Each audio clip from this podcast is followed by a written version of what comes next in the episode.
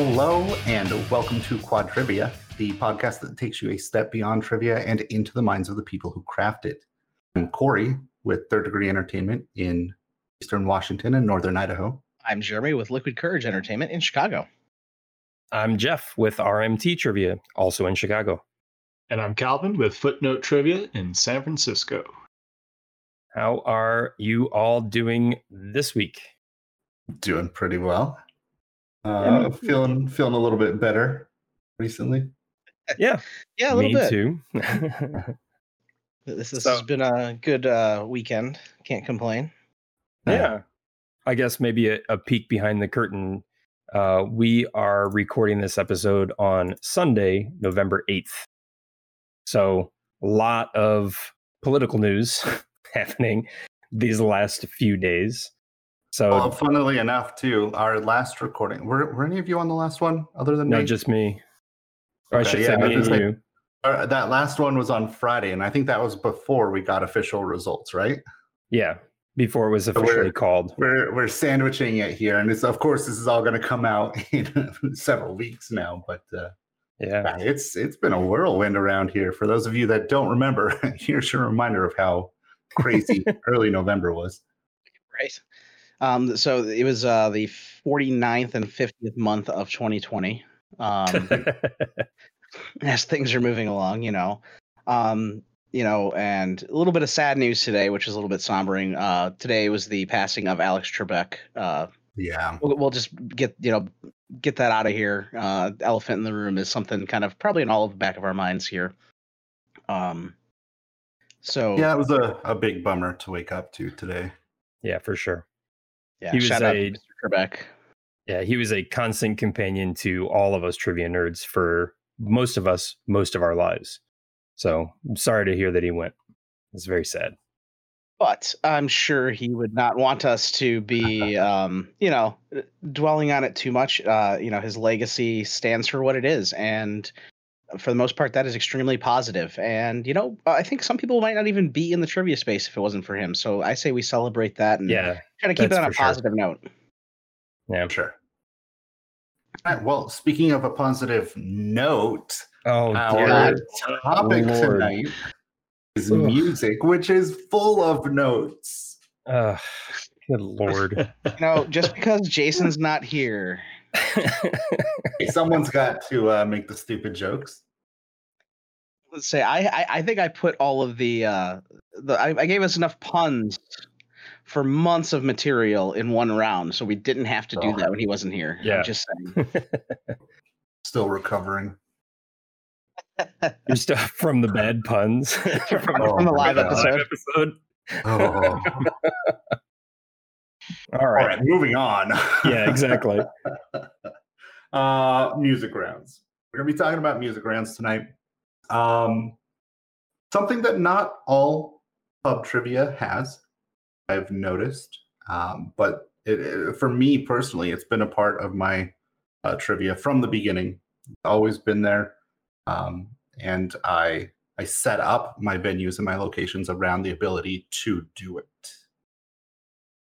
What about y'all? Do you do we all do a uh, music round here? I think I'm gonna be the odd one out here. Um I do not do a music round like you guys do with actual music.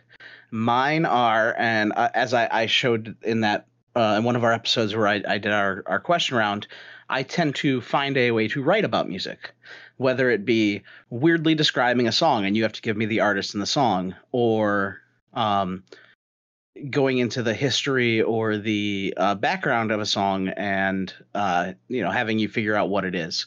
So it's going to be interesting because I, I like the way you guys do it, but I, I I always come at it from a different angle. Yeah. Do you not ask music questions more for a technological limitation, as in the uh, you can't play audio clips, or is that just kind of a game decision for you? There's nothing that would stop me from having to play an audio clip. Like I mean, I could always just. We, but for the most part, at our shows, especially the live shows uh, when we do them, um, laptops plugged into the sound source. Uh, we could easily play stuff in the background to say track one on the screen, like tell me what the, you know, uh, tell me what the song is, uh, things like that. But we usually don't, and So I take, like I said, I have a little fun with that. Whereas you saw my one round where um, all the songs in the round were uh, a, a, a woman's first name, and I described the lyrics without actually using eh, maybe a couple of the regular lyrics in the song, but mostly like funnily describing the lyrics, and then somebody had to give me the name of the person. Like I remember who, that. whose name is the song. That or is was a good song. round. I like that one. So uh, I, I try to do fun things like that. I'm I'm not opposed to doing actual music rounds. It's just not something I've actually done because, uh, again, just finding a way to, to do it in a different manner. Uh, it's something I enjoy. So, like I said, I think I'll, I'll have a different perspective on this than everybody else because I know a lot of you guys actually use music, uh, which is great, and I love playing those rounds because I, I'm a huge music buff. Yeah. So, So- Calvin and Corey, do you guys do a music round every week? I do. Yes. I do one about like uh I do I have a halftime round where it's ambiguous whether it's gonna be music or uh images. I usually Okay. am I usually tend towards music. And uh I like the I somehow music to me is different than questions about music. There's this audio component that Yeah. a lot of people really, really love and almost kind of expect. So I try to accommodate that. It's just like a different type of thinking and a different approach to answering questions. I, th- I think um, I didn't know if you did one every week or not, I, Calvin. I think you and I are kind of in the same boat in terms of frequency. I also do my halftime round uh, is where I put my multimedia stuff. So if I do an audio an audio based round or something or a picture based round, that's where it goes. So uh, just like you, I flip flop in between different things. Um, Uh, see, I, I always have a music round and a multimedia round. Mm. Um, for me, sometimes the uh, multimedia will be, it's almost always a picture round. But if I were going to do like sheep, sheep would go in multimedia or Yeah.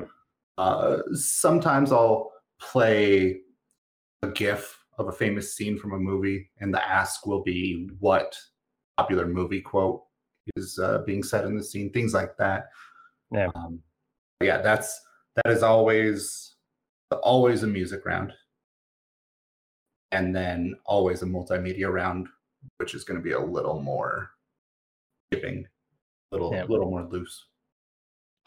Tears come up to me. I feel like music rounds are kind of the most not polarizing, that's not quite the right word, but for the very good teams, it's their wild card. It's where they drop points, it's where week in or week out they're unsure how they're going to do because I think they comment that music really is a crapshoot. It's like, hey, you you heard the songs you know and you haven't heard the songs you don't know. There's not too much in the way of figuring things out. So like the, the I have a couple of like really good question answering teams who are kind of skeptical about music rounds. They enjoy them, but they feel like they drop points. But at the same time, I found that a lot of casual people love music rounds. It's kind of like to them, it's the McDonald's French fries of trivia. It's what they come for, and the questions are just nice to have as well.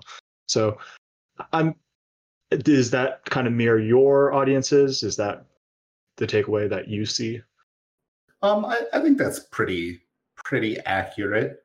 Um, it's definitely an issue that I've I've run into in the past too, with the the whole uh, it being a crapshoot. So I just I do my best to make it um, either shitty for everyone or open to everyone. I also I also make it a twenty point round, uh, full point for the artist, full point for the title. So um, it- you know, it just it gives them a, a little more chance of staying competitive, even if they're not big into music. Yeah, I, I, think it's definitely a round that uh, people will. For our game, we you put different point chips on each round. So one, two, three, four, five. We will see a lot of people blow their five point chip on the music, movies, TV rounds, so entertainment as a whole.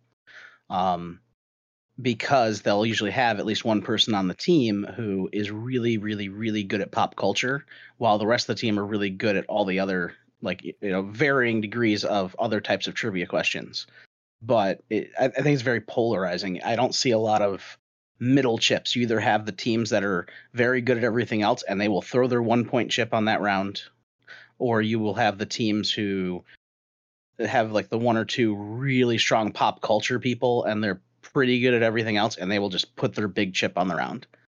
It's rarely something in the middle. It's very strange. Yeah, I I tend to see the same thing in in my game. There are some people that uh, really like my audio rounds. There's some people that really dislike my audio rounds. I think a lot of that is because of the song choices uh, that I use, or I guess rather what Calvin had said about either hearing a song before or not hearing a song before. Um, because I try to be as diverse as I possibly can in my song choices. Um, so that leads me how do you guys go about like if you were going to put together just a plain old name this song round how do you go about picking the songs that you want to use Um, uh, there's a couple different ways that I go about that. First of all, it's going to depend on if I'm doing, uh, you know, like a themed music round, yeah uh, which I will occasionally do. You know, it, it could be that I'm playing all music that has uh, a color in the artist or title. And in that case, I'm going to be a little more um, loose with the songs that I'll use. I still try really hard to keep it to mainstream songs, you know, not Mhm. uh, not track nine on the, the album that nobody's ever heard of. Um, I look for chart toppers, or at least uh, songs that chart. Know, U.S. top forty um, or adult top forty, uh, mainstream top forty, Billboard Hot 100, things like that. I figure are fair enough game. Yeah. Um, that's kind of uh, that's where I like to draw the line, really.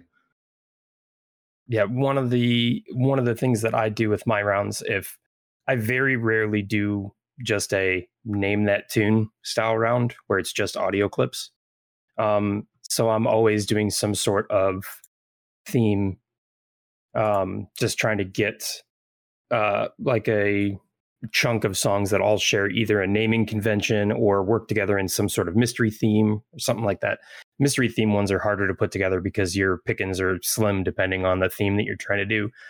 Um, but I I do about the same thing. I I think I'm a little bit looser in terms of um, if that specific song was a single, if the artist is a big enough artist, um, and the artist part is the part that fits into the mystery theme or what I'm going for, and they're recognizable. Like I can't think of a theme off the top of my head where Adele would be part of a mystery theme, but I'm Computer pretty sure. What's that? Computer brands. Oh yeah, computer. There, there you go. Um, dude, you're getting Adele. Adele. yeah. Um, but you like I think most people that have heard her other songs, if they heard a song that was Adele that wasn't a radio single or something that they had maybe heard before, they would be able to at least say that sounds like Adele. And so depending on the situation, I may stray a little bit further away from the singles, especially if it's like the title of the song shares the name of the album or um anything like that. Like uh I, I don't know if "Cuz I Love You" from Lizzo was a radio single or not, but that's that's one that jumps to mind. That's like that's the name of the album. It kind of makes you think of her, even if you don't know it's her. If she sings "Cuz I Love You," you know things like that.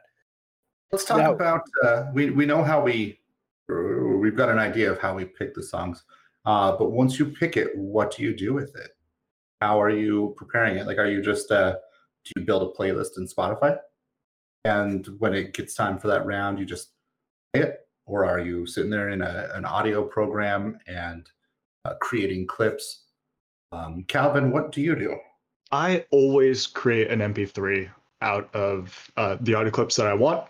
I like being in control. I like not being reliant on accidentally not pausing at the right spot or whatever. So I always prepare an MP3, and that's just my little thing that I always do. I do the same too. Um, I, I open Audio Director. I I get the exact portion of the song that I want. I do what I need to do to it, and I save the question part and the answer part of it. Upload it to Google Drive. So I do uh, stream it that way. Uh, having the control and not having to remember when to pause or whatever is pretty important for a lot of my my clips. So yeah, I do kind of the same thing. Um, but I do almost you guys using your audio softwares and stuff. I just do mine inside of iTunes. I will I'll download the song that I want to use, usually by ripping off an MP3 from YouTube, uh, and then uh, what I'll do is I'll find the section of the song that I want to use, and I will use the song info in iTunes to cut it to the section that I want to use, and then I intersperse. I have multiple multiple copies of the same song that are essentially uh, 60 seconds of silence. And so, uh, depending on what type of game I'm running, like if it's a mystery theme where I'll play all 10 in a row, they'll just fade into one another as they go. Uh, or if I'm doing one at a time where I want an answer after each one, they all fade in and fade out from silence. Um, and that's all stuff that's included inside of iTunes. I don't have any extra anything besides that. It's just utilizing the ability of iTunes to do its job. I like fading in and fading out my audio clips just a little bit so it's not as harsh. So that's the only reason why I don't do that. And I also used to use uh, YouTube to MP3 until I tried recording my computer audio directly found out it works. So now I can just play the section on Spotify that I want, record it to an MP3, modify it in an audio editing software, and that saved me so much time. So I did that about a week ago, and I'm a fan. So well, that's kind of a cool idea. Yeah, good to know that after almost four years, I finally figured that out now. with, uh, with the way that I do my audio rounds, and this will definitely be something that we touch on here in a couple minutes, but uh, yeah, it, I have to make clips. Uh, it, it, wouldn't work otherwise because I, I, do a lot of things that change the song. I'm doing them backwards or sped up, or you know, we'll talk about that. But first, I want to touch on uh, both Jeff and Calvin admitting to breaking the law. Um, oh, so what are you talking about? Let's move about? in. Let's move into like DMCA uh, licensing things like that. I am going to open it up with saying as uh, because I, I now have this full entertainment company. Uh, I I DJ corporate and holiday parties. I DJ weddings. I do karaoke stuff like that. So I do have uh, several licenses. Plus, I've got the uh, I don't remember if it's called the Pandora Plus or whatever. I've got the Pandora that allows me to play it uh, music in venues and, and in public. Um, plus, I've got a shitload of songs that I have legally purchased for the purpose of DJing. Uh, and I luckily am able to just use those most of the time. There's a song that I really need and I don't have it. 99% of the time, I'll be able to run to Amazon and buy just that track for you know, anywhere from what 50 cents to a dollar 25 and I'll just I'll do that. Now, one thing this, this is uh, something I can speak to just from having dealt with this over the years, you know, with uh, knowing about it and then karaoke, DJing, and stuff like that. Is uh, there are two sides to this. The KJ or the trivia host needs to have bought the tracks legally, uh, first and foremost. The second side of it, the venue needs their licensing as well if you were at a venue. So you have to have the BMI or the ASCAP or the hundreds of others out there, depending on what you're playing. Um, but those are the big ones, the BMI and ASCAP. Um, otherwise, the venue is actually liable um, for some of this stuff. Is, is, that um, something you check with before you go uh, into somewhere that they have their licensing? I don't. That is on them, as you said. And I mean, that's primarily, I, I don't believe that that would apply to like me doing a music round. I could be wrong. Uh, and we're definitely going to do a huge preface here for all the listeners. None of us are lawyers on this episode. Nothing that we say should ever be uh, considered or, or, taken as advice or um, suggesting a way to do anything or anything else. Please don't listen to us and say, oh, those quadrivia fucks did it, so I can too. Um, but yeah, I I assume that the venue has all of their licenses uh, up to date, everything that they need, and I just worry about covering my own ass. Yeah, same. Yeah, that's that's a big thing. And uh, as Corey said, every state's different too. For the most part, from what I know, and again, definitely look into your local laws and check things out if you're going to be using a lot of audio. Um, but the venue having the BMI and ASCAP are two huge things to cover their ass. Um, to say anything. Uh, but obviously, if somebody from a record label or somebody sitting there, they could also ask to see your licenses, uh, or you know, they could petition you after the fact. Do you have the right to play this stuff? Um, so making sure that you have receipts as a professional business owner, make sure that you can prove that you legally bought stuff. Um, I keep Um, all the receipts from the MP3s, MP3s that I ripped from YouTube videos. I have all my receipts. If anybody Well, wants know- to see them, so that that does though bring up a really interesting uh thought if you we'll we'll just assume that you know you have whatever rights and licenses you would need to say play a, a song on youtube or spotify or whatever in the venue then would that right also cover you taking a clip of that song to reproduce Eh, It- See, this is where there's the shaky ground of fair use law. exactly Um, and again, this would be I'm sure some for an lawyers actual. are, nope. Yeah, I'm sure we're gonna get an internal message on "I'm gonna strangle you." Um, but at, at the same time, like, I would say check your local laws first because even though there are federal laws, particularly the DMCA, which covers a lot of this, um, fair use also has that shaky ground of how much of the song you're using.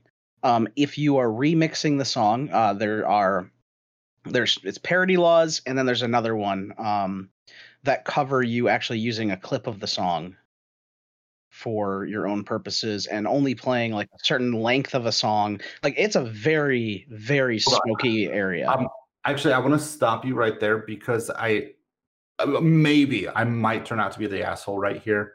Uh, and if so, I'm super okay with that. But I'm pretty sure that you are completely wrong about that. Um, I don't think that we have any laws that allow that. Uh, fair use and parody and things like that. It is an argument that you can use in your defense after you have been uh, sued or taken to court or whatever. You can't just say, "Oh, I'm covered by parody laws. I'm covered by fair use." You would have to argue it in front of a judge.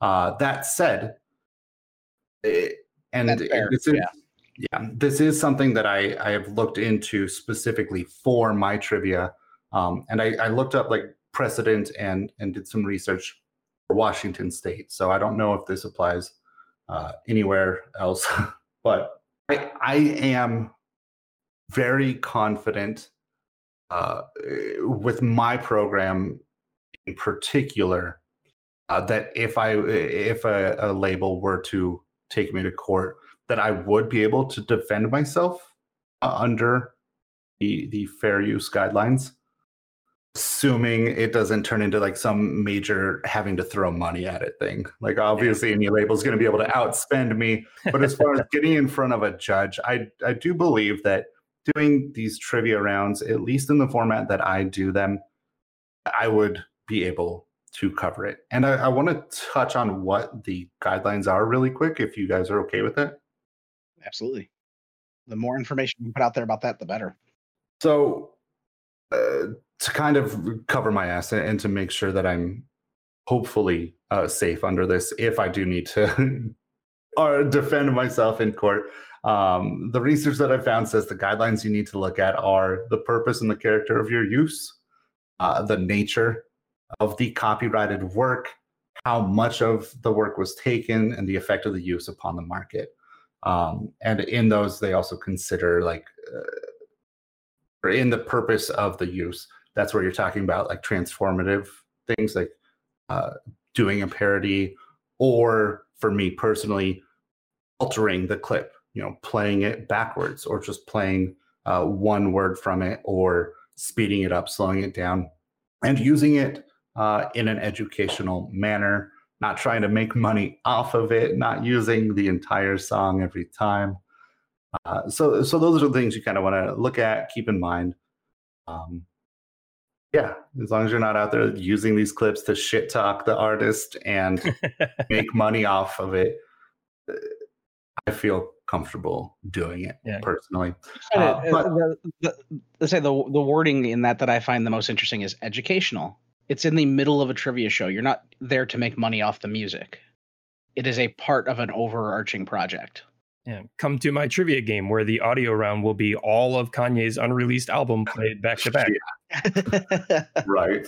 But obviously as uh, all of us can clearly see and i'm sure all of our, our listeners are realizing there is so much on just the topic of legality surrounding uh, music rounds and other stuff that's included in trivia in general uh, so i think we're going to move on from this particular part of music rounds uh, if you're interested in hearing more about it you know maybe we pull aaron on we'll see if we can find a uh, a guest that's got experience in this field too.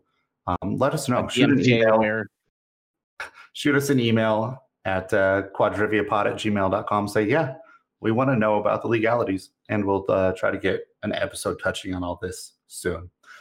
But right now, uh, Jeff, I already mentioned one of the things I do is I, I play backwards music a lot. What do Mhm. you do? How do you present a music round? Um, my music rounds are uh, both in real life and on my stream. They are in one of two formats. One is the mystery theme, where uh, a word from the title or artist can be uh, mishmashed with words from the other titles and artists in that little chunk to become a theme.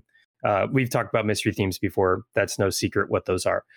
Um, some of the other things that I do, I really like doing uh, 8-bit versions of music um, and that general idea of here's a song that you've probably heard a hundred times played in a completely different style by a different artist or i like doing uh, marching band covers 8-bit covers like i said i tried to do a mariachi one but it's really hard to, to get one where they sing the lyrics in spanish. They generally sing the original lyrics which kind of ruins the the whole thing.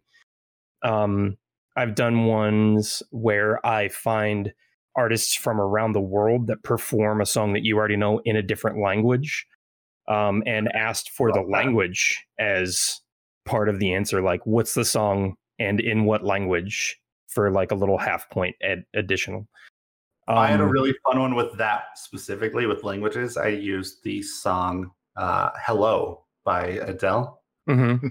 We've never referenced on this podcast, and I, I took a, a portion of the. I think I did the the uh, chorus from each one, um, but did it all in a different language and had them try to identify the language. And the last one, uh, because I had TVs at that venue, was GIF of some or a, a clip of somebody doing it in sign language, which was really fun.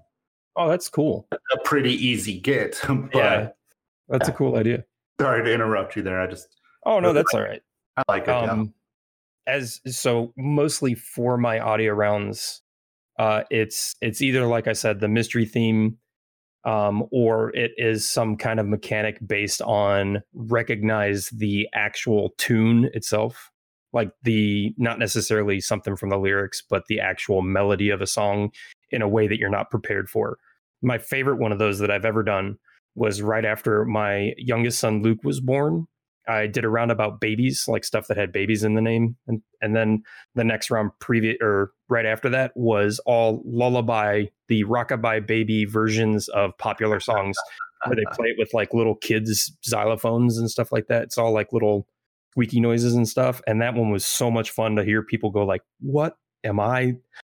Oh, that's the Clash!" Like, and go, "I get it now." So that was a that was a fun round to do, but I don't do any of the the extra like remix versions that you do it, how do you how do you go about playing a backwards a backwards song You know, there's actually I'm gonna have to pace myself here because I could genu I, I love this particular topic and I could do a full episode about my backwards music. Um, instead, I want to hear from Calvin first, if he doesn't mind, and then I'll I'll kind of pull it away and and talk about those. But I want to make sure that uh, Calvin gets in here first. Yeah, I got a lot to say. uh, so music kind of mirrors my normal trivia philosophy. I don't want to just play a song and have people name it. I think it's a little bit unfair to teams to kind of just straight up name a song. So I don't necessarily transform the audio like uh, you do, Corey, but I do try to uh, have opportunities to play as many, like play multiple songs per question. So, uh, very basic one is three different songs with the same title. We can go back to using Adele's "Hello" as an example, since that's a good one. uh, there's multiple artists who have songs called "Hello." Uh, Book of Mormon, Lionel Richie, Adele. So if you play a little five to ten second clip of each one, and you ask them to name uh, the title and a couple of the artists, it gives people more into that question. Uh, another one I like asking is the Wheel of Fortune before and after style of where you um, play two songs and the artists have a word in common. So, yeah, I like I like um, opportunities to play multiple songs. I think it's just uh, has a few more ins to it. But at the same time, my personal favorite one has nothing to do with that philosophy.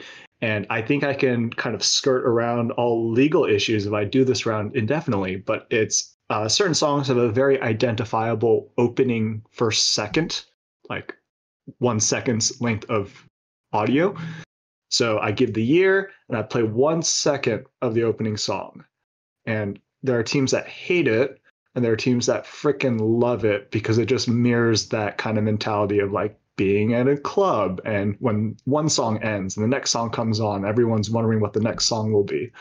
So I know those are two very differing philosophies, but that that one second one's very personal to me. I like identifying songs and remembering, oh, this would be a good one second song. So um first I'll I'll answer the the question that I originally threw to Jeff here. Uh the types of music rounds that I do. Uh the types themselves are super varied.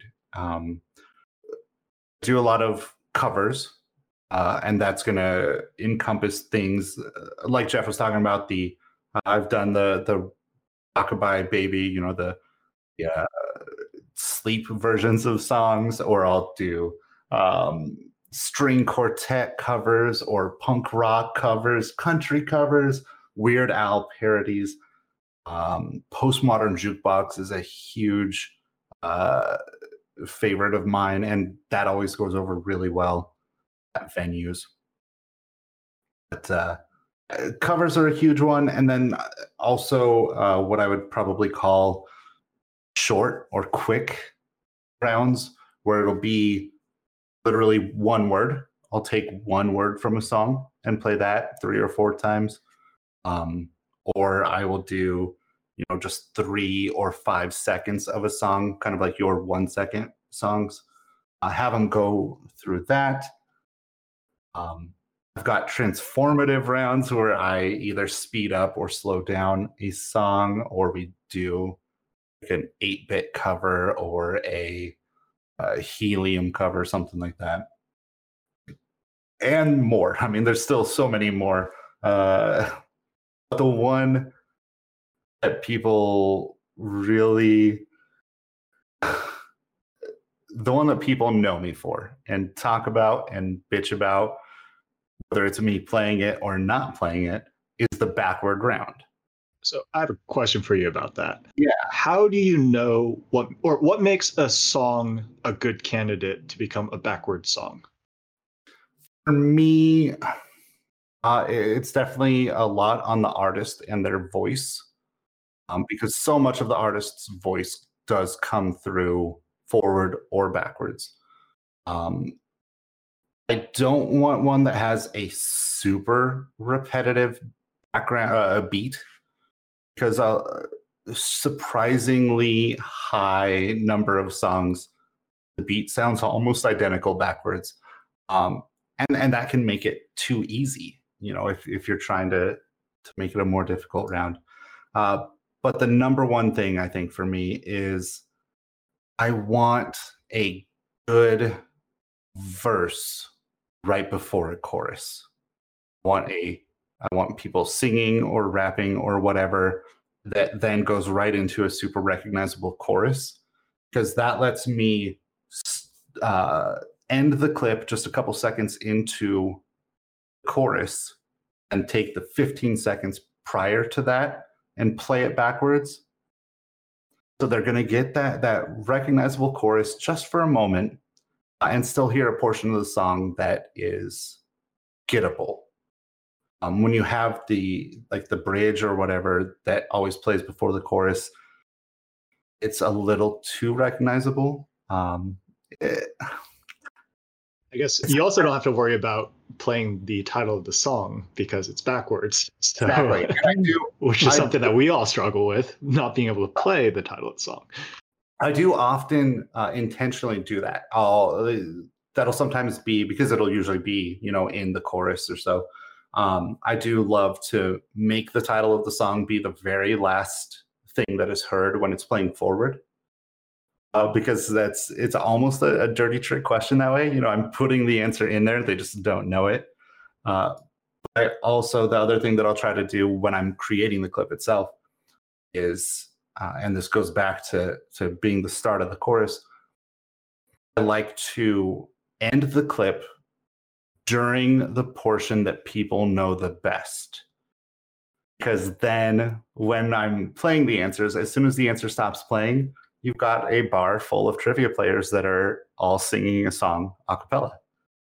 It's just, it's a little bit it, it's fun. Uh, people laugh and i'll i'll just make this big exaggerated uh, um, show of me sitting back and crossing my arms and waiting for them to finish singing. And and it, it's fun. It, it even when people don't enjoy the type of music or the music round in general it gets them into it and they have a good time. And that's what i'm trying to do with it. So uh, Actually, think, uh, to cut in on that one, I've actually had that happen with my written music stuff. Uh, the, again, the, going back to the one round we uh, did on the show uh, of mine, every single song when we finished, uh, or when they figured it out, or we got to the answer, people started singing it. There was actually a pause between questions as people were singing along, and it, it, it's a oddly weird and really fun experience. it is it it means that people are actually connecting with what you're doing and it just it feels really good to me so People can't complain that, oh, the song's too obscure. No one's going to know this when they hear a whole room full of people singing it. Exactly and and the people that are like oh my god it's oh it's i love it. But uh, i'm gonna stop like i said i could go about this for hours and i know that we don't have that kind of time so i'm gonna force us into the next one. Once you've played the clip what do you want as an answer?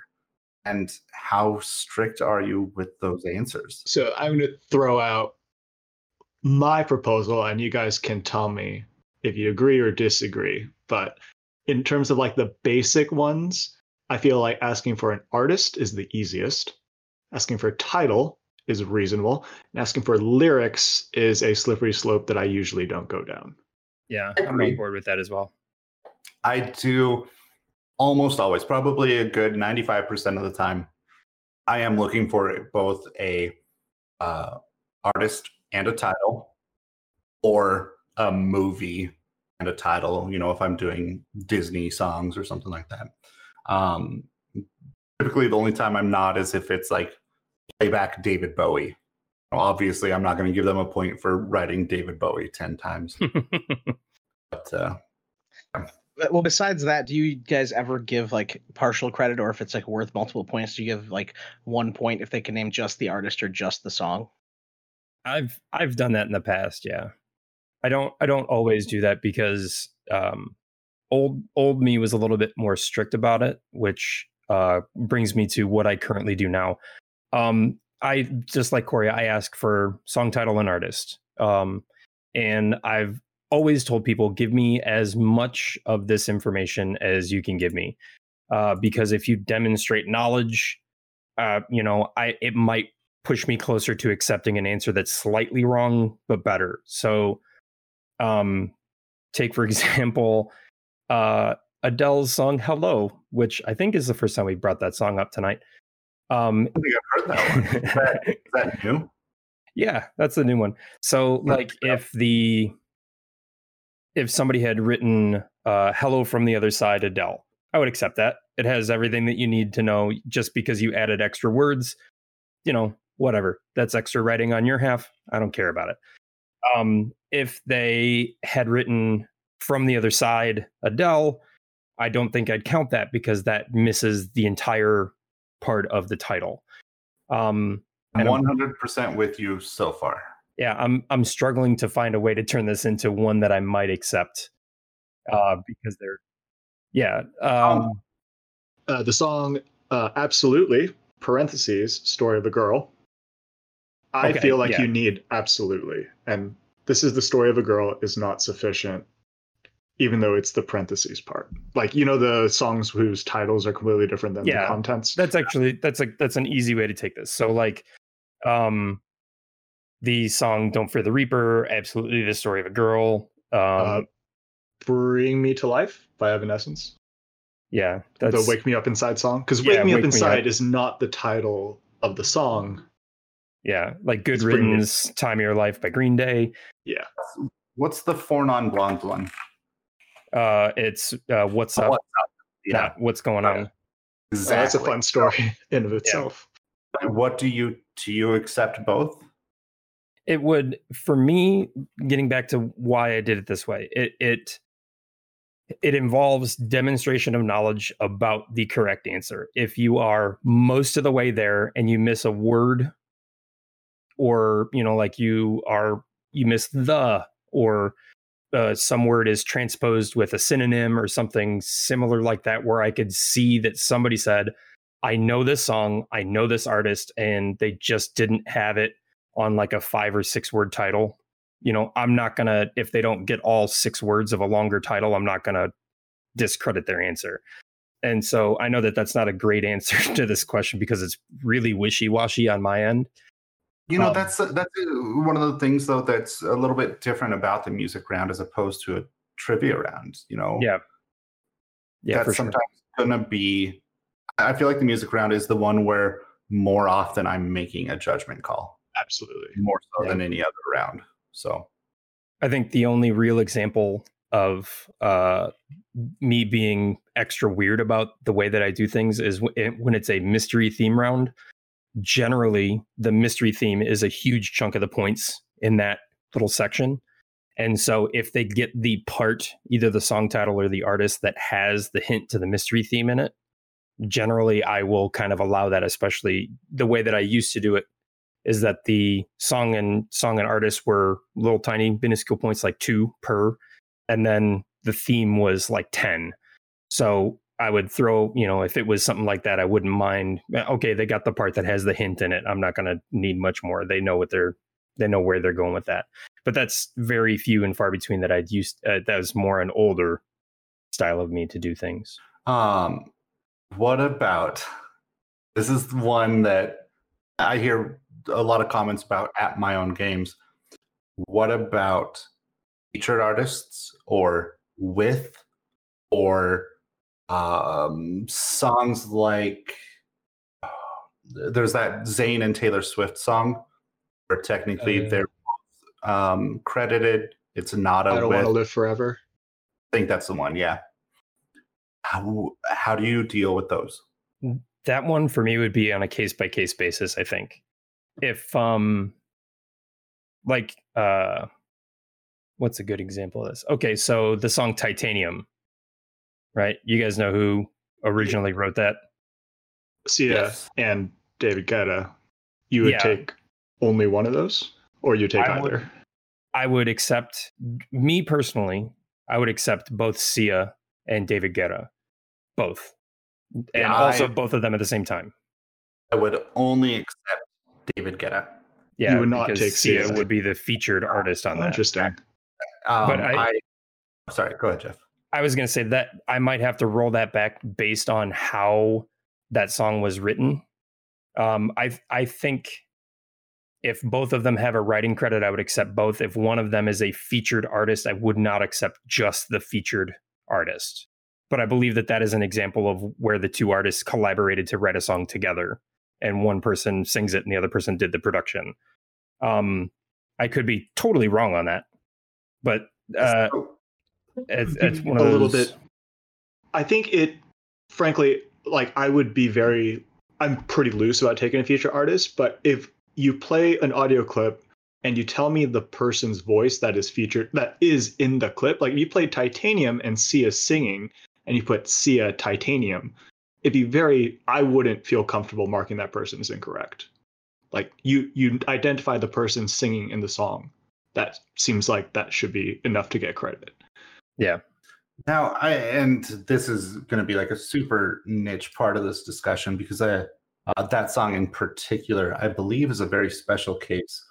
But um, typically, what I what I tell my players is I don't give a shit about who it's with or who is featured. I want the credited artist uh, for whom it uh, was an album track.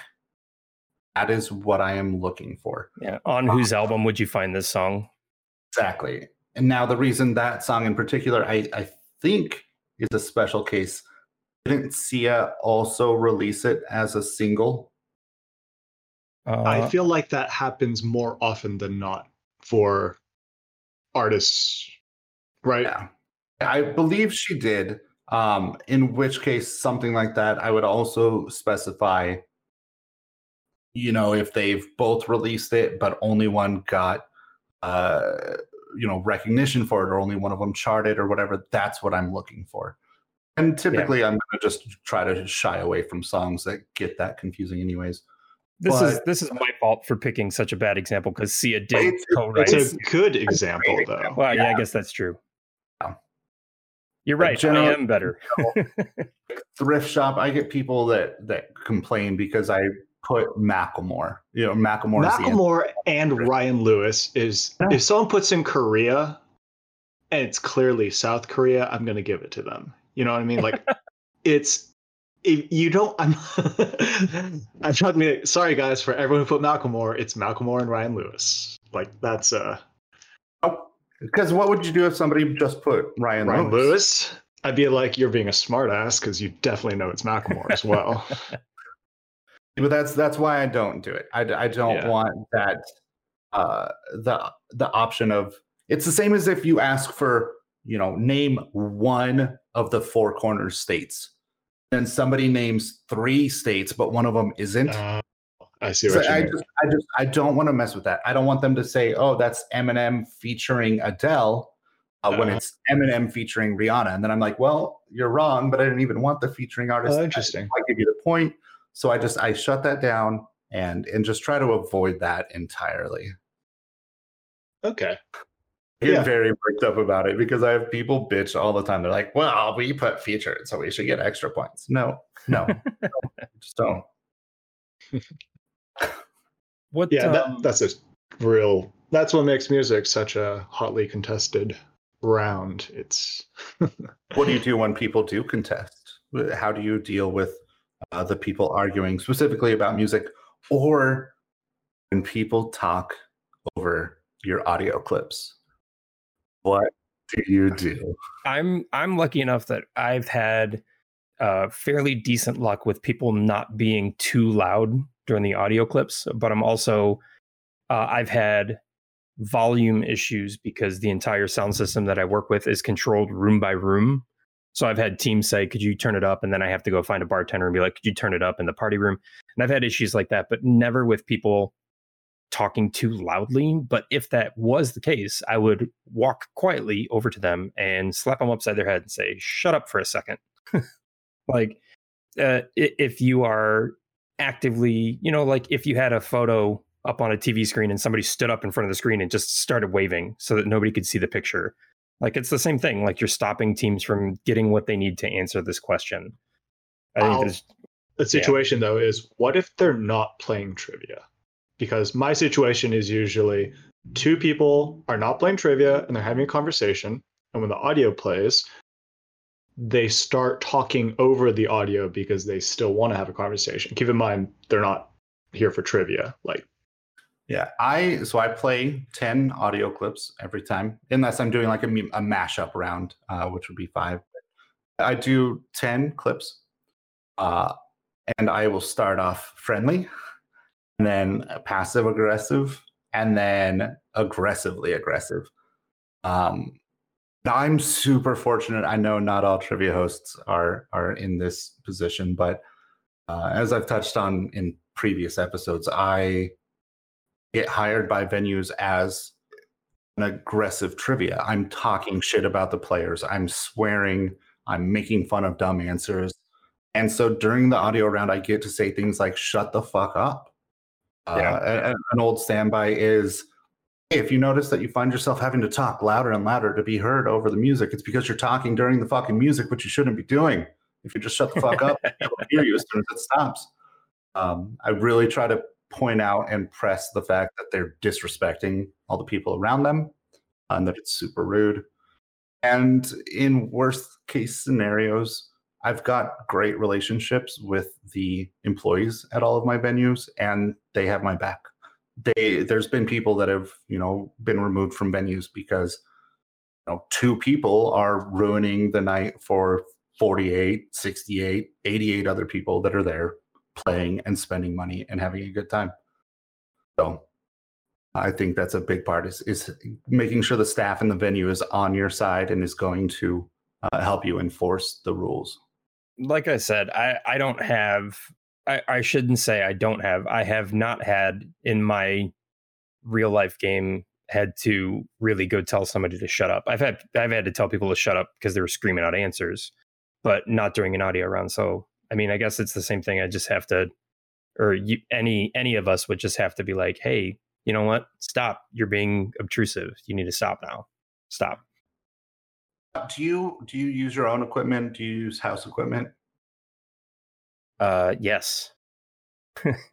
As an, an inclusive or, I use uh, my own sound equipment plugged into their own sound equipment. So I don't have a PA that I bring with me, but I have a mixing board that I use. I another option that I'll sometimes employ. Uh, first of all, I'm I'm using you know full DJ speakers. These are big, loud speakers. They get really loud. Uh, any given night, typically my audio round is being played at 20% of max volume, and it's swamping the room.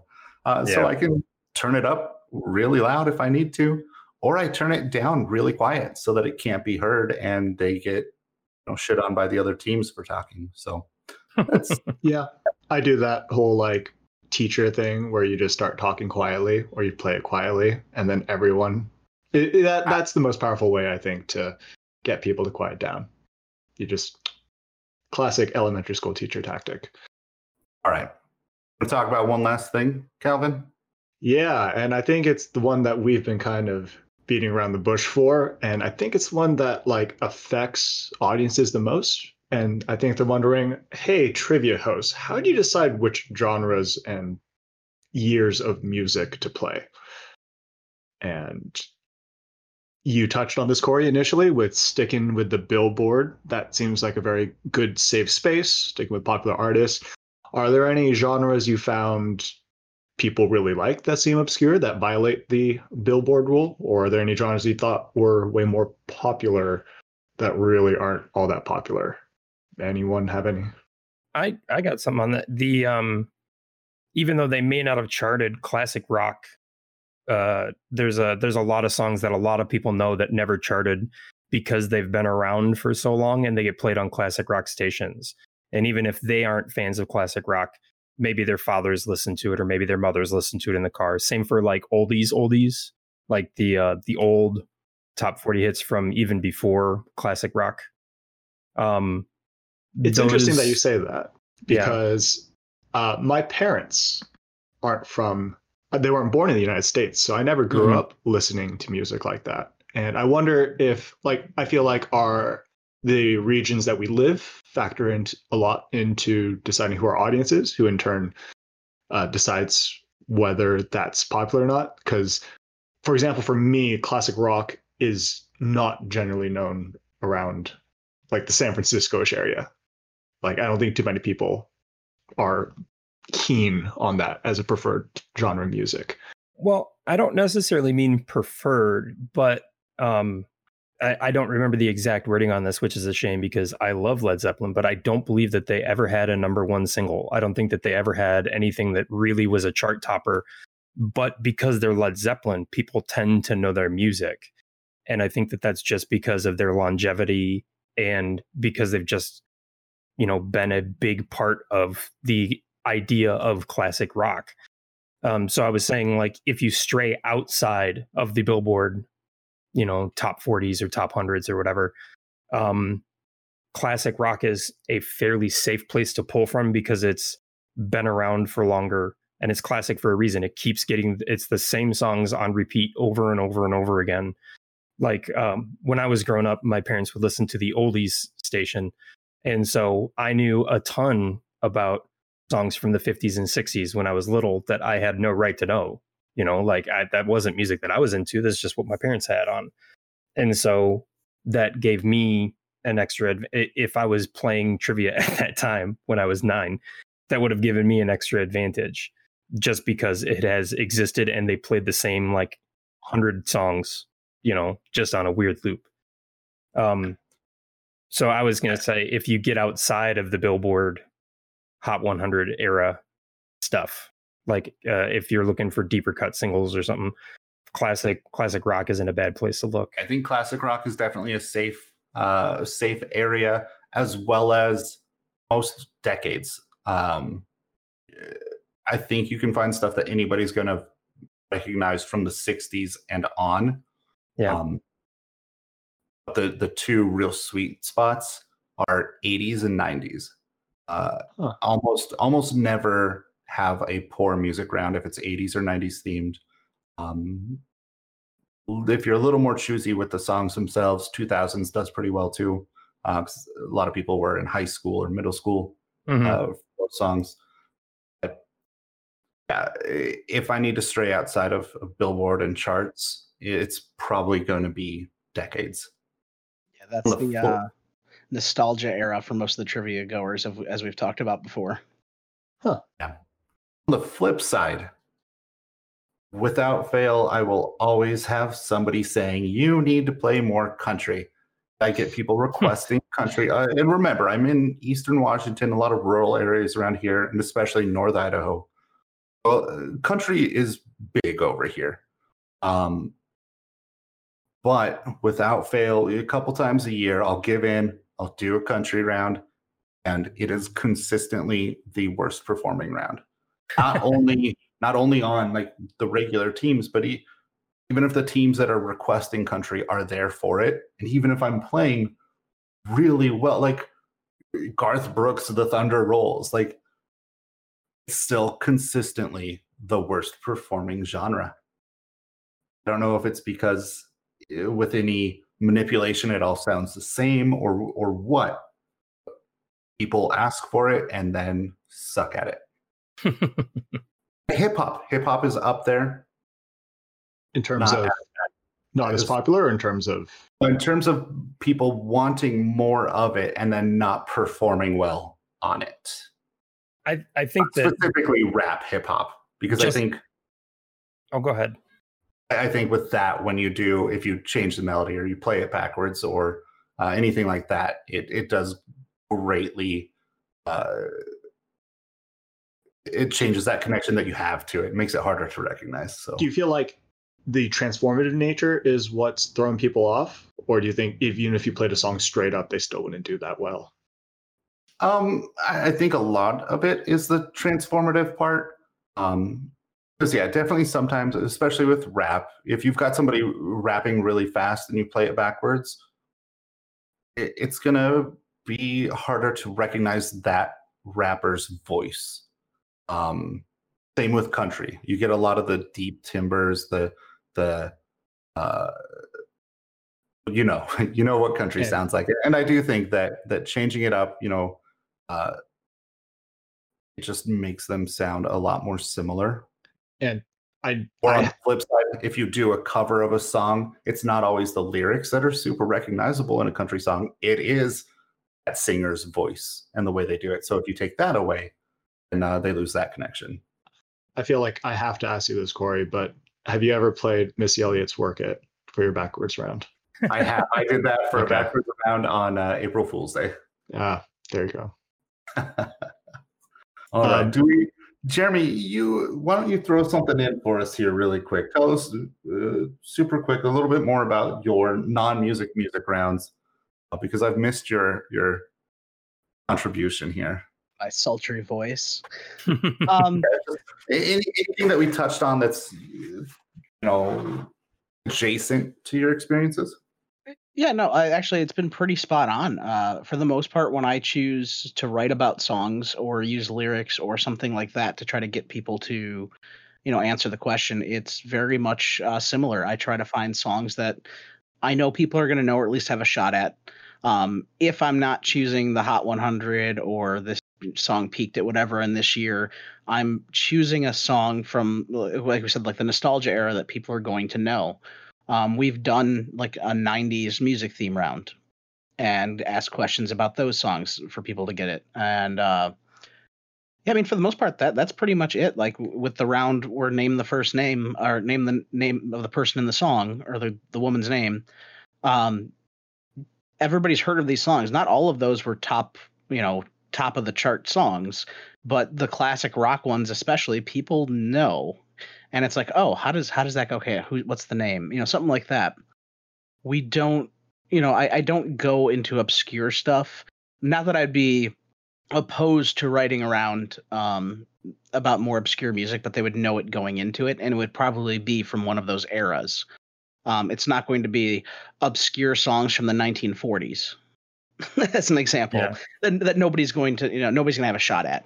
Um it- it's going to be one hit wonders from the 90s or 80s or it's going to be punk songs from that era or it's going to be grunge or something like that. There, there'll be a, a certain theme behind it to point people at least in the right direction even if i'm not going to use all the top hits. It's going to be songs that people will have heard um, and it's going to you know strike them as oh i know this song or at least i've heard this before and then a lot of times because it's teams one person goes, oh, it goes kind of like this, you know, and you'll hear, and this came out in the round, like there were people singing at the table trying to be quiet. Like it, it goes like this. What's the name? What's the name of the song? Or, um, and it, it, that's why I love music rounds. Like I said, I haven't done it. Uh, I'm not opposed to doing sound music rounds. And maybe once the bars are back open and stuff, or maybe even I'll throw it up on a stream someday. Um, although n- without going back into it, I'm still not sure about the legal stuff on streams, but the, uh, I'm not opposed to doing it the way you guys do it with the uh, actual audio clips. I, I think that's a good way to do it. And as much as I hate it, Corey, I actually love your backwards music rounds because they're they're intuitive. It nobody else does it. Um, it's something people haven't heard before. The first time they hear it, it throws them for a loop, and I think it's fantastic. Um, and it's a Yeah, different way to do things. People will come to my trivia four weeks in a row. The first three weeks, they'll bitch about the backwards music. And then on a week four, I'll play something else and they'll go, Oh, we just brought our friends along so they could see your backwards music. Yeah, right? Make up your mind. yeah, and I- like I said, it's it's it's fun that way. I kind of want to wrap us up with one thing that I've paid attention to. Uh, someone once made a comment to me earlier on who said that um, she felt that music was a very kind of exclusive round. And I think some of you alluded to it at the beginning. It's if I'm asking songs about songs that uh, typical American born in the born in the United States and they're let's just say it, they're white that their parents listen to, it's not as accessible or wasn't as accessible for people kind of like me whose parents didn't listen to that. So I feel like music, there's this point where at, how do you draw the line between playing songs people generally know versus still being inclusive for everyone? And I'll just lead off with a comment. What um, specifically, I had a girl ask me if like I wa- if I could play more Latin American music because she f- feels like um, it's not really played. And outside of your Ricky Martins and your Shakiras, you know, that's frankly that's American Billboard stuff. You, I don't think I really hear that. Yeah, exactly. Right, the cliche ones. And Yeah. I'm going to make a small caveat here. There's just because there's a Latin person in it doesn't necessarily make it Latin American music. Agreed. So like I'll I just kind of want this want to use this as kind of like an open table discussion about like what role do you see yourself as a trivia host and asking questions? In terms of music how do you balance that? I think that that is incredibly important. Um eh, it's something that i've also tied into questions. I've noticed that i ask a lot of oh you know what did this man do? Or who is this? Oh it's a man. And i try to uh more inclusive in that stuff as well. But music wise as as terrible as this is i'm i'm acknowledging that i'm a fortunate terrible position here. Being in eastern washington and northern idaho the vast majority of my customers are white. They're not first or second generation. Um and and so it's it's not something that it comes up from the players typically. However, I I feel like I've uh, grown in the last several years and have become more aware of this. And I I'll be putting together a round and I'll realize I've got nine white dudes singing right now. I'll go back and I'll I'll delete some and I'll I'll try to uh, include more artists that are people of color. Uh, I'll try to include more female artists, and I, I, just intentionally try to work those in there in a way that's still going to m- work with the theme and the overall uh, feel of it. But that's because I feel like it's the right thing to do, and not because. Or also just to kind of like throw something out for you, Corey. Like you said that your demographics primarily, as you described, do you feel like there might be people who don't go to trivia because like oh i don't like i don't know any of the songs i wouldn't be good at those music rounds because you know if some other trivia host who doesn't pay as much attention as you puts nine white dudes and doesn't realize that there's anything wrong with that then yeah people who didn't grow up listening to that or who don't listen to that they're not going to feel happy playing that kind of trivia yeah, it might have kind of a prohibitive effect. So the fact that you're opening it up, I think, it, so, like I think it's a good step, and it's definitely good progress towards maybe getting people like that into your games, which I think is also really important. I think one thing that that really kind of helped me with that shift was uh, I want to say about four years ago, I had a team of really awesome women that were playing. And these women have followed me now from basically from the beginning of my career. They're still playing. Uh, they'll be in my uh, Twitch streams. They show up. They are so supportive and so great, and they know who they are.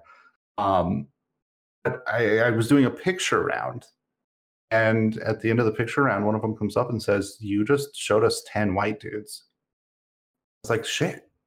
I did do that, and, and I realized, like you're saying, I'm limiting who's going to enjoy my trivia and who's going to do well at it, and that's not what I set out for. Um, yeah. So even if it means I'm playing a song that nobody in the room is going to get, I'm still going to try to include uh, something that's from a person of color or you know more female artists, things like that. Yeah, I I totally agree. I just know that at least for me, it's something I'm becoming uh, more cognizant of. Uh, kind of like Corey, like it, when I at first didn't really think about it, and as I broadened my horizons and started talking to people, um, and, and really trying to get other perspectives on things, it's something I'm trying to be very, very, very cognizant of in a- any of the questions I'm asking. Um, am I doing a fair spread of different demographics? Am I being more inclusive in my questions? Um, and yeah, I mean, for music being such a poignant topic for some people um, or category, uh, it's definitely something that, especially if I get into playing live clips, I'm going to force myself to make sure I'm being inclusive and having different types of genres and different types of just music in general, uh, being inclusive with the artists, male, female, people of color, uh, LGBTQ representation, things like that, um, to be more inclusive. Because I think in the long run, that will actually bring more people to the shows and more people will enjoy it.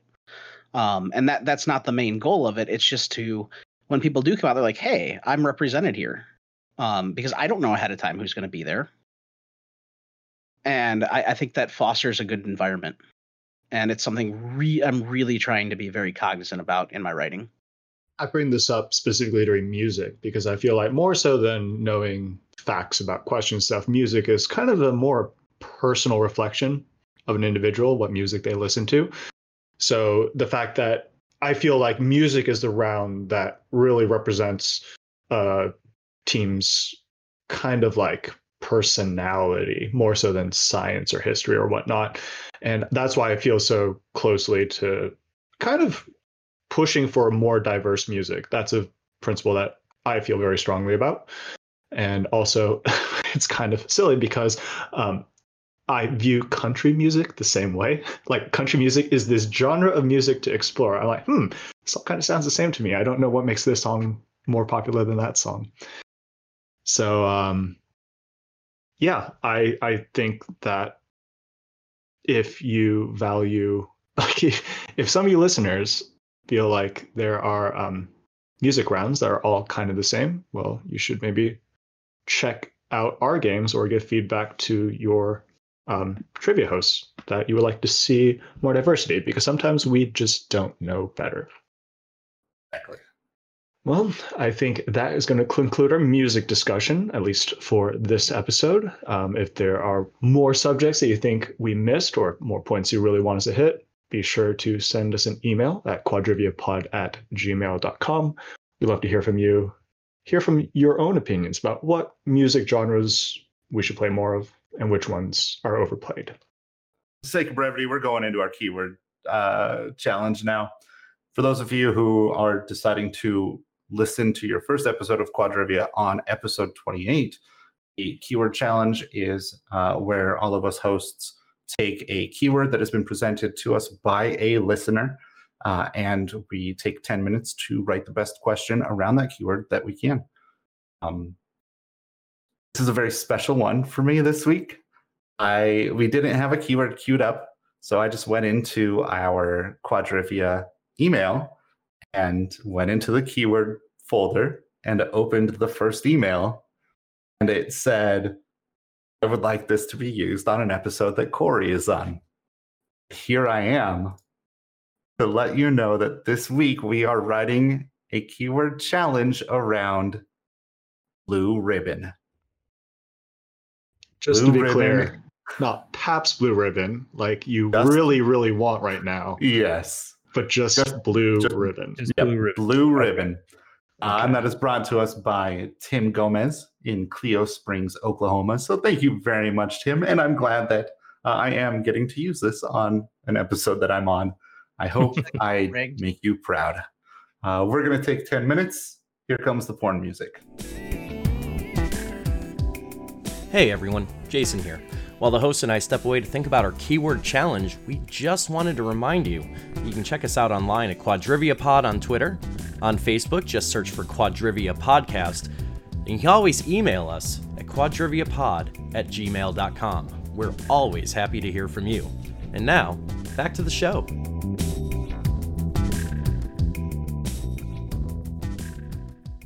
And we are back from our 10 minute break. Uh, four fresh questions written in that short amount of time that seemed like just a few seconds to you, plus some porn music. So that's always fun.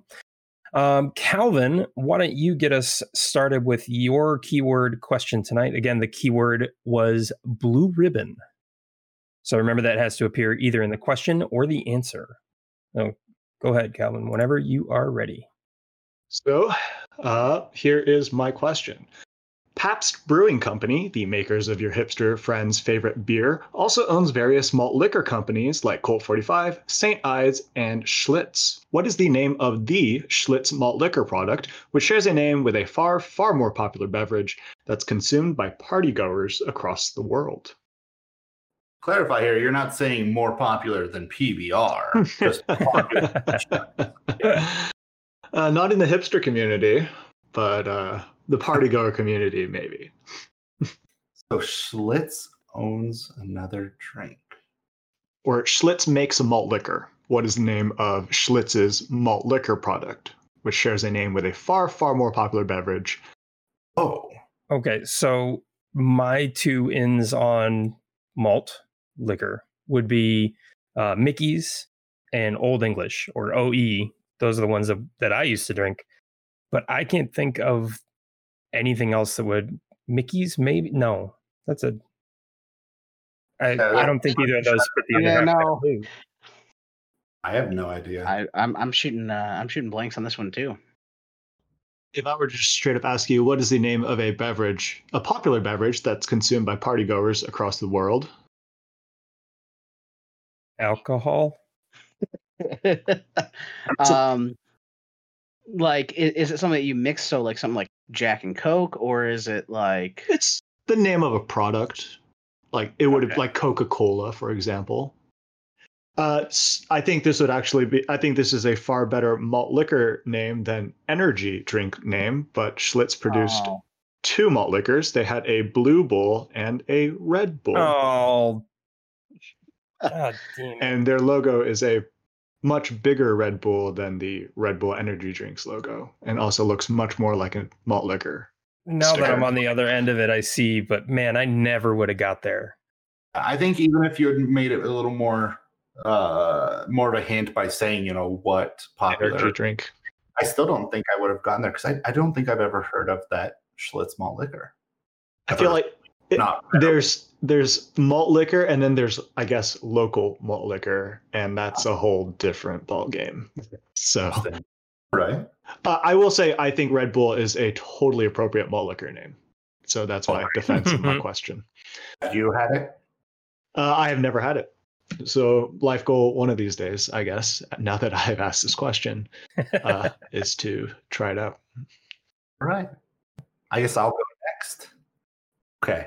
uh, Pabst, the company behind PBR, which is the greatest beer currently available, put its blue ribbon on another product last summer. It did this literally. A wax stamp has been turned into a ribbon on the label, and that's fair because it's undoubtedly going to win plenty of them. Had some trouble releasing this product, though, as the Alcohol and Tobacco Tax and Trade Bureau had a problem with their name claiming it implied certain conditions had been met. When pressed on this, the TTB realized that the conditions are named, but not defined. The Pabst set up a process where this product is literally poured through a wooden barrel, ensuring it complies with the requirements to be known as what sort of aged spirit. Might be the longest question I've ever This- heard. So I, I literally did not have this until you said wooden barrel, and then I remembered you drinking this on another stream.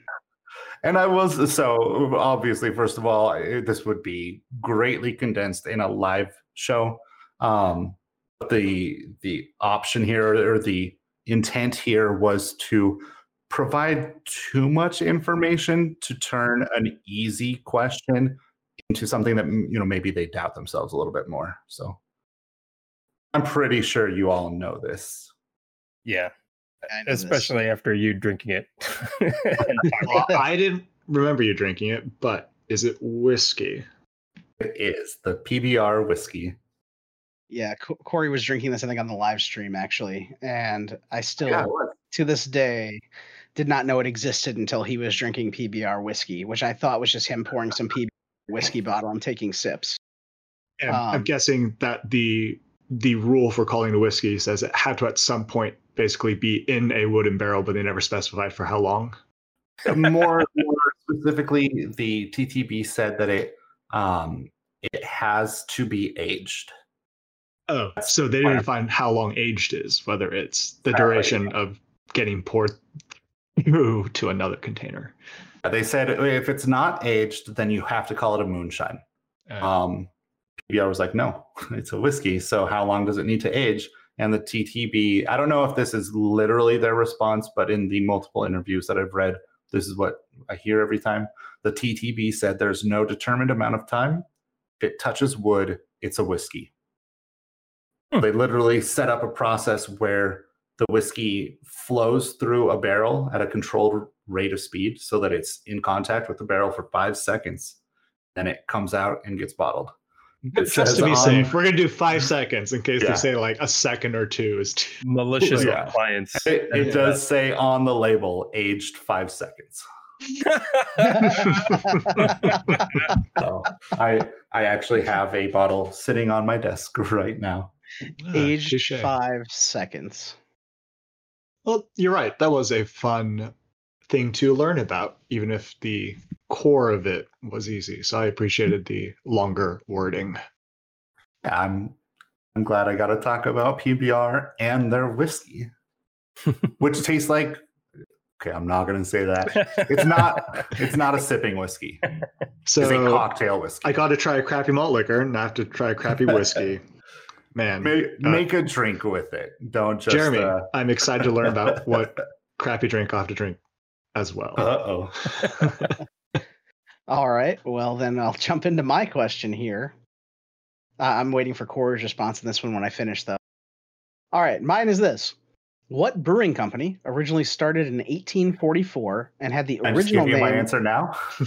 and had the original name of Best Brewing Company, renamed its flagship beer after winning the title of America's Best at the World's Columbian Exposition in Chicago in 1893, Yeah. Thus proving that there must have been a lot of shitty beer back in the late 1800s. One really good one. The entire story is also contentious because historical accounts of the event say that no prizes were awarded, and others say that the winner only received a bronze medal. Though you wouldn't know that by the full name of the beer, as it has become entrenched in brewing lore that they won a slightly different colored prize. People try to take it away from them, but Pabst earned that blue ribbon. they continue to earn it to this day. So good. I don't know what's more hipster, Pabst or Will Actualing Pabst claim of Blue Ribbon. I don't know what's worse, the fact that like that beer won like the America's Best Beer Prize, or the fact that they started out as Best Brewing Company. Yeah, I think that's fair too. I, I believe that was the last name It of was. the founder. Wasn't the founder like Jacob Yeah, Best? something Yeah. yeah. jacob best or something like that and but it's just funny because like at least come up with a different name best brewing come on nobody can beat I us but we're like the that. best you know what? I think that was about as long as mine too. I, yeah, no, I, I think we both, longer we both told a story and then said, "What is one plus one?" Well, one was immensely more snarky, and I don't think it was yours, Corey. So nah, it, he's just jealous. I know. I like it. I'm, I'll I'm get you a blue ribbon. Jeremy, I mean, you could say you could use that in all of your branding. Yep. right, Jeff. Don't let us down here. Right now, Calvin has to drink Red Bull, PBR, Crappy malt liquor. and and whiskey. Crappy whiskey, and apparently crappy beer now. It's not crappy. All right. I won't, what let are you, you going to make him drink? I won't let you down. Here we go.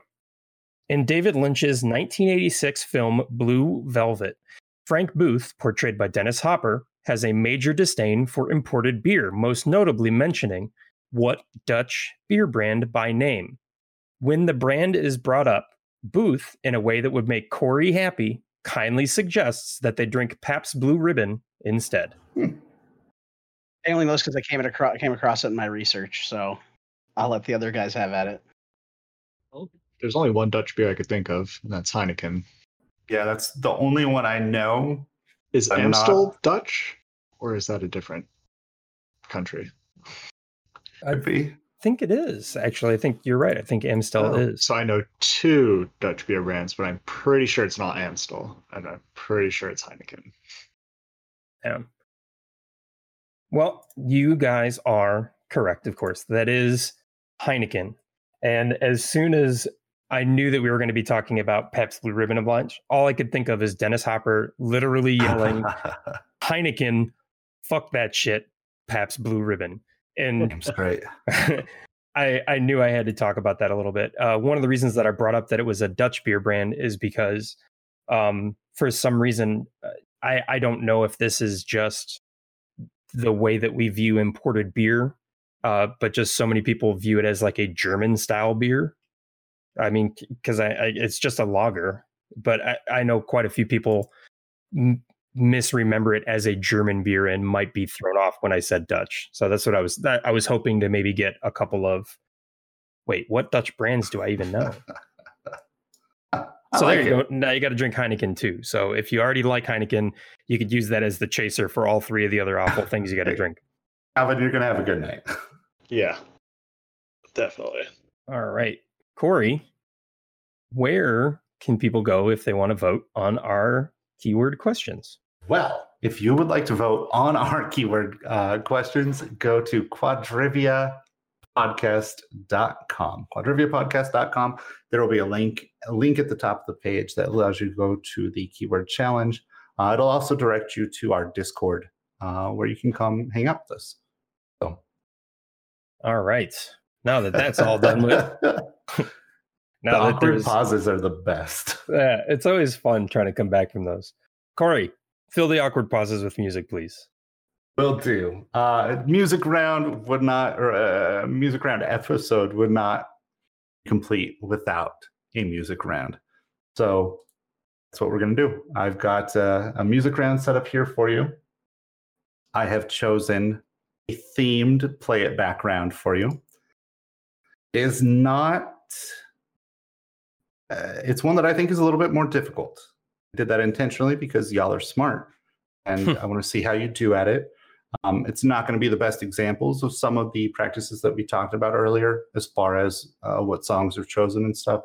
Uh, but also, as was mentioned, with the themed rounds, it's a little bit easier to go with the less obscure or the more obscure stuff. So uh, don't hate on me for that. Are you ready? I think so. my first foray into play it back, so Oh, I'm, excited. Well, this one is called Playback the Tired. I'll play back the tired because these are all songs that reference sleeping or uh, something that in some way connects to sleep.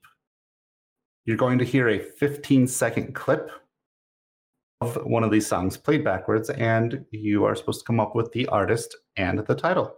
Uh, if I were grading you, you would get one point for the artist and one point for the title.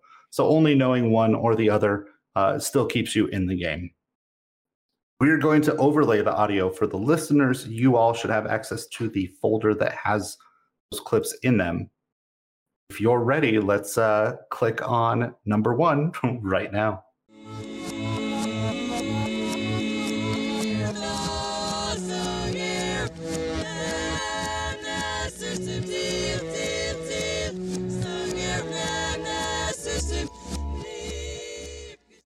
Is this an older song? It is. Yeah, I I have this one lights out. I'm glad you do. I, I, could be I could be way off. I know I am hundred percent sure on the title, ninety five percent sure on the artist. That's and that's one of the things. If I have to do something that's older or going to be less known, I try to make sure that at least one of those two is a lot easier. Um, this is not one that I would expect people to get both artist and title on. But uh, Jeff, as you sound the most certain, what what do you think? I I think that that is Mr. Sandman, and I would I think it's the Chordettes or just Chordettes, It's a lollipop. but the well I, that's that might be mixing that up, but I'm Yeah. I'm 100 percent sure that it's Mr. Sandman.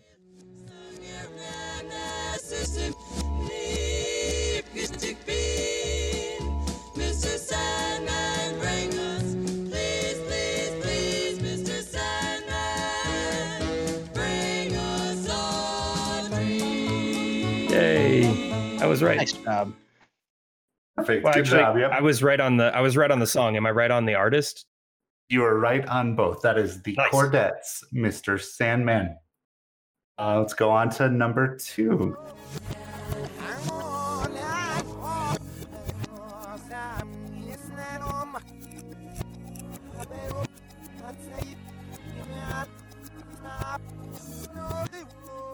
Uh, And that was number two. I, I oh God, I know it and I can't think of the song. Like it was like one of those. Oh, this sounds really familiar. Um, If I tell you the uh, if I tell you the name of the title, I think you can get the artist. This is the sound of me struggling because I have no idea. All right. Um, Jeff, take it again. Yeah, that's all night long. Jeremy, if if Uh, you want to okay, all night long. Yeah, okay. yeah, if you wanna slap on the back half, go ahead.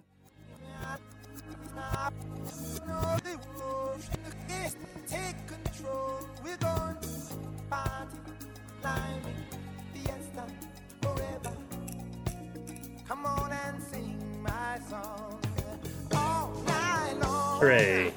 yeah, Mr. Lionel Richie. That's right. It's Lionel Richie all night long. Let's uh let's go on to number three.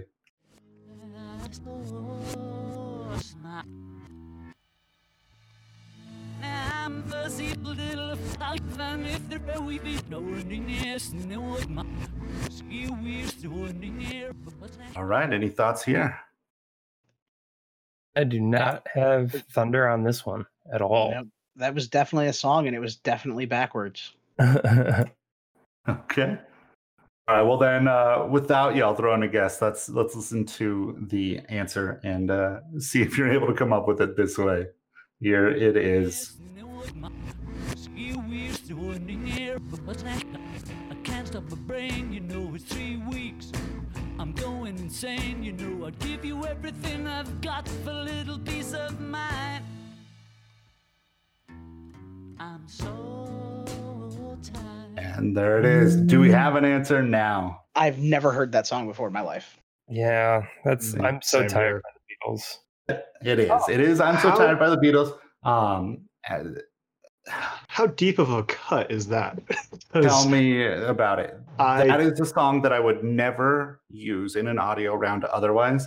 And the only reason there's going to be one other, um, not a deep cut age wise, but uh, only used it because I, I started off so strong uh, on this round and quickly ran out of good, viable options.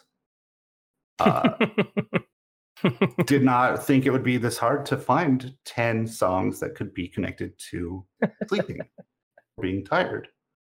So um, I figured being Beatles was enough that hopefully people would recognize you know the sound of the Beatles and and get an artist point on that one.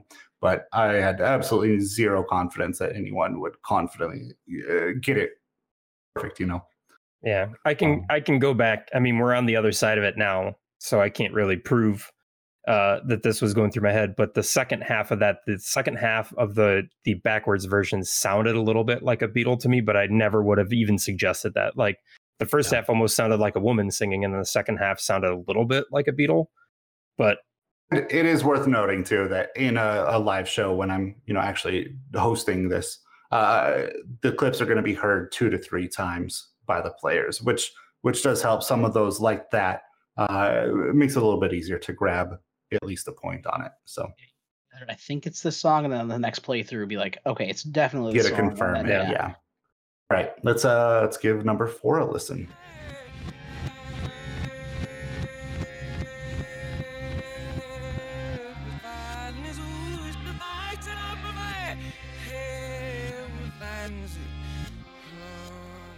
All right, Alvin. I got this now one. you've got this one. All right, perfect. Yeah.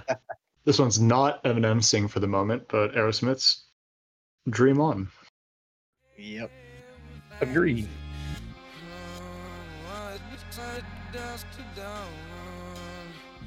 Isn't that the way? Everybody's got the dues in life to pay. And there you have it. Uh, that's a confirmation. Yes, it is Aerosmith Dream On. Um, and uh, something that, that we were talking about earlier in the episode, the reason that I, I chose that portion of the song uh, is twofold uh, in this instance. One, because there's some more obscure, and more difficult songs in here. I threw some really obvious and really easy uh, ones in here, like that. That clip, I could have chosen another part of the song that would make it a little bit harder to guess. Um, but I didn't want that. And it also went right into the part that everyone's going to join in singing. So that's why we had that there. Uh, let's try number five.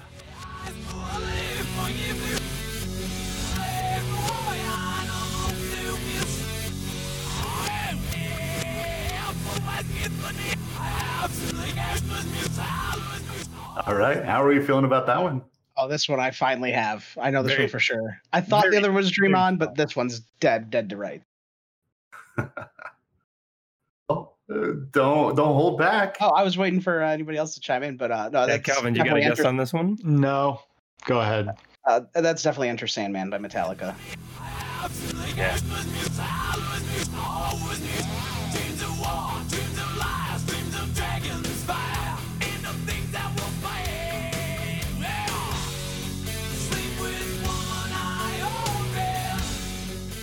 And that's right. Uh, you got it, Jeremy. Good job. hey. That was that was Metallica Enter Sandman. Here's number six.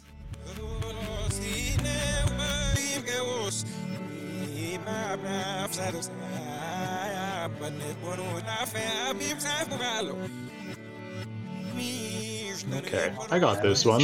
Yeah, I think Uh, finally see your point about recognizing the voice and how that ah. it doesn't sound that much different when it's backwards. You can still kind of tell who it is. Mm-hmm.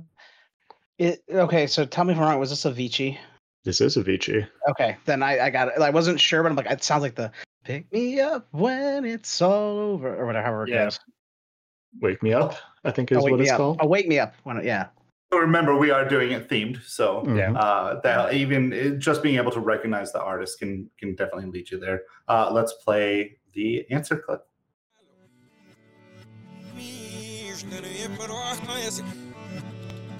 You say I'm caught up in a dream. Well, life will pass me by if I don't open up my eyes. So that's fine by me. So wake me and then the whole bar uh, joins in to keep singing that one, which is, of course, Avicii, "Wake Me Up." Uh, here's number seven.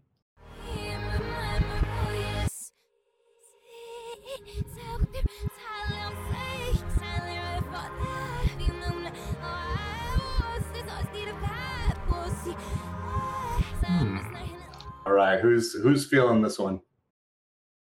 I got nothing on this one. Is it like Taylor Swifty, or am I just finding Swifty? another?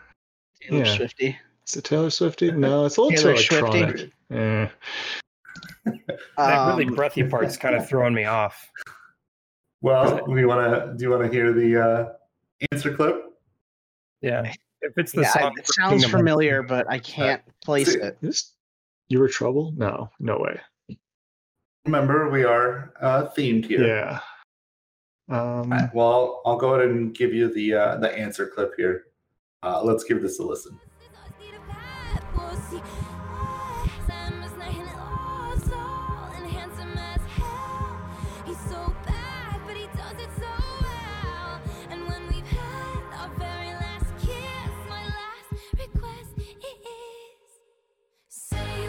Uh, well, thanks for backing me up, guys. I didn't say it didn't sound like Taylor Swift. Yeah, I, I couldn't place the song though. I still know the name of that song. I know I've heard It's I could wildest not- dreams. Wild right. Dreams. That is Taylor Swift, "Wildest Dreams."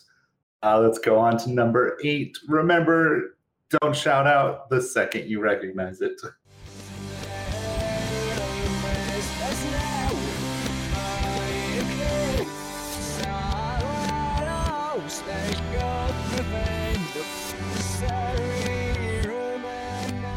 That is one of those songs. Uh, the reason I said don't shout it out.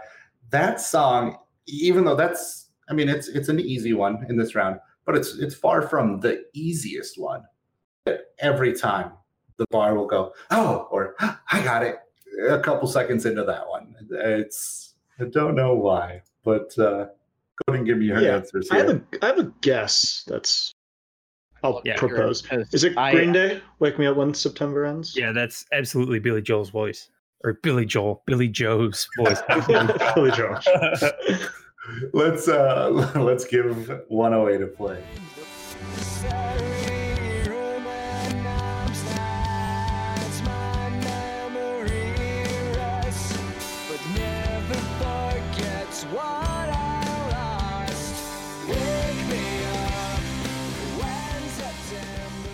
There you go. Uh, gave you the answer I in the am clip. an awful Green Day fan because I did not. I, I almost felt like there were too many instruments for that to be "Wake Me Really? Up When September Ends," It's and the like I- end of the song. Oh, not it is the end of the yeah. song, yeah. Yeah. And it was that is- like, ah, That's something that uh, that I play. I, I spend a little too much time sometimes making these audio clips, but you'll see that sometimes. Uh, That's a really good example. Uh, that song. If I had played the that portion of this uh, lyrics from earlier in the song, it would have been a, a lot, Lot easier. easier. to Yeah. get. Yeah, like more with that little riff, Um, the dee dee dee dee dee dee. That kind Yeah. of is. So the that drums are sometimes you're- really, yeah, the drums to are really sometimes. where you- identifiable too. Yeah. Sometimes just going later in the song, picking a different part makes it a little bit. and as I I a really noticed, like, challenging. no, it's definitely "Wake Me Up When September Ends" with the first listen through. Uh, I I immediately ruled that out because of how loud and how many instruments there were. Like in my I- head, it was like, no, that's not Green Day. I tricked you. You did. All right, let's give number nine a listen.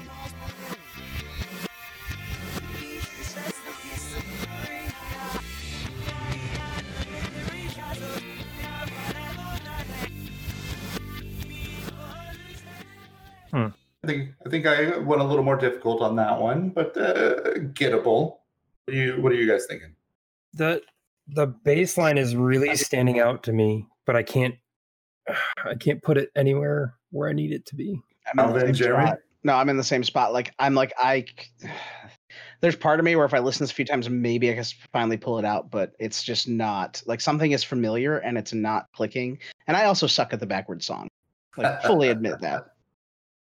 Well, then, uh, nothing? All right, let's let's give the answer clip a listen.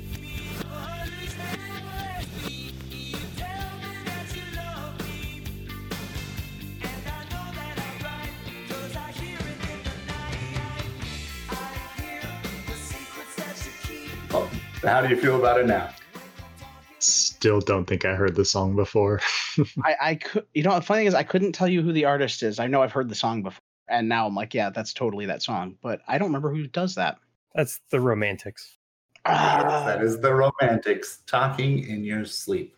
Uh, before I have you play number 10, you know how sometimes you do those current event questions and then you go look at them, you know, two, three years later, and you're like, I have no idea, and I can't believe that was a good question at the time. That's what number 10 is. okay. Song got some attention. It, it was being played uh, when I made this round. Okay. and kind of thought that, that this artist would would blow up a little bit more. It went nowhere as far as I know.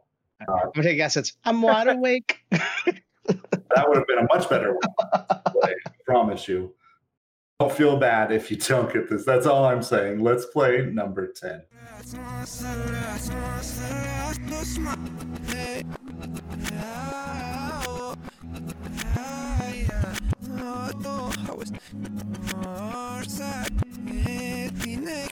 So, what are we thinking? God, it just sounds like every like modern, emotionally kind of male singer out there. Your um, I don't even know his name's like.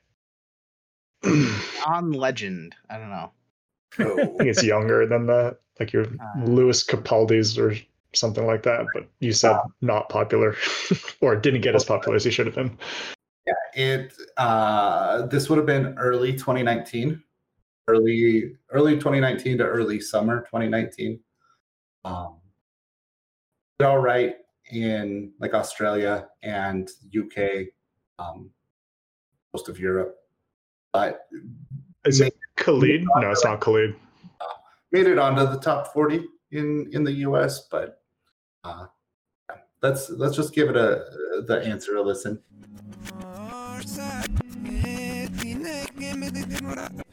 I don't think that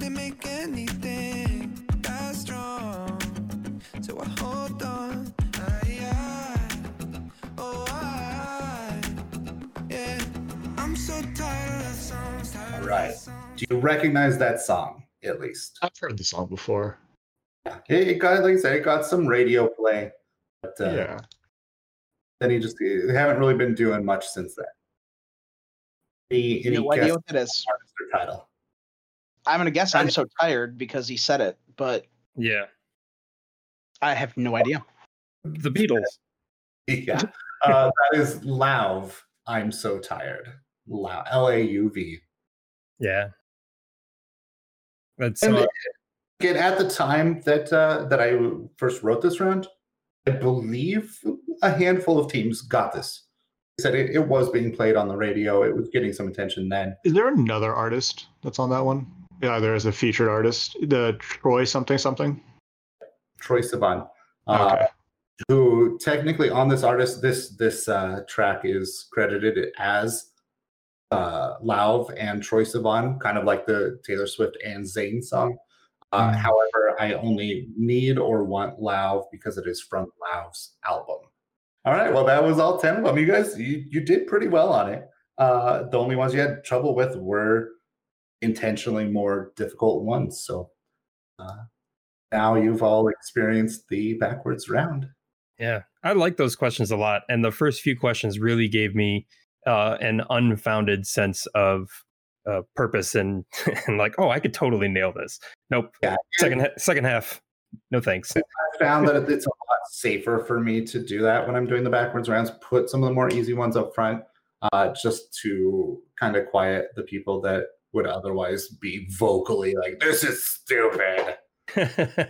Yeah, this, this is always a round that new people complain about it first, and then learn to love, or at least I convince them they love it and they fall for it. Uh, gaslighting at its finest. Right? It works. All right. Um, that's it. I'm done. I think it's time that we get the hell out of here. Well, then, uh, as we get out of here, Jeff, where can everybody find you? Um, you can find me uh, on Twitch and all of the social places uh, at RMT Trivia, as in Riddle Me This. Uh, I stream uh, trivia on Wednesday evenings, and I post nonsense memes at all the other places. All right. Corey, how about you? Well, you can find me uh, in Spokane or most of North Idaho, uh, or you can check me out on Facebook, find Third Degree Entertainment. And I'm also starting tomorrow, so like three weeks ago for y'all, uh, back on my Monday nights on Twitch trivia every Monday night on Twitch at twitch.tv slash third degree entertainment. I'd love to have y'all come join me there. That should be about 7:30 p.m. Pacific time. So 8:30 Mountain, 9:30 Central, 10:30 Eastern for those listeners out there. And then uh, for anybody in another country, I'm not going to do all the, but there's Google for that. All right, Calvin. Uh, you can find me online at footnotetrivia.com and on Twitter as well. And yeah, that was a fun reverse music round, Corey. I look forward to seeing some of those on your Twitch stream. Thanks. Appreciate it. All right, Jeremy, you want to take us out? All right, I'll take us out. I am Jeremy with Liquid Courage Entertainment in Chicago. You can find me on Twitch at twitch.tv slash lkjeremy. Uh, you can find me on Twitter at J- at JRWG. Uh, and for us, you can send us an email with your questions, uh, theme round, or uh, keyword suggestions at quadriviapod at gmail.com. Find us on Twitter at quadriviapod, on Facebook at facebook.com slash quadriviapod, or you can go to our website, quadriviapodcast.com, where you can vote on the keyword challenge and uh, see what else Corey has uh, done there for us. So, There's not much. Don't get your hopes up. Don't get excited. All right. But go there anyways, because maybe if people start visiting the site, I'll start doing more. all right. Well, then, until next time, our famous outro is this.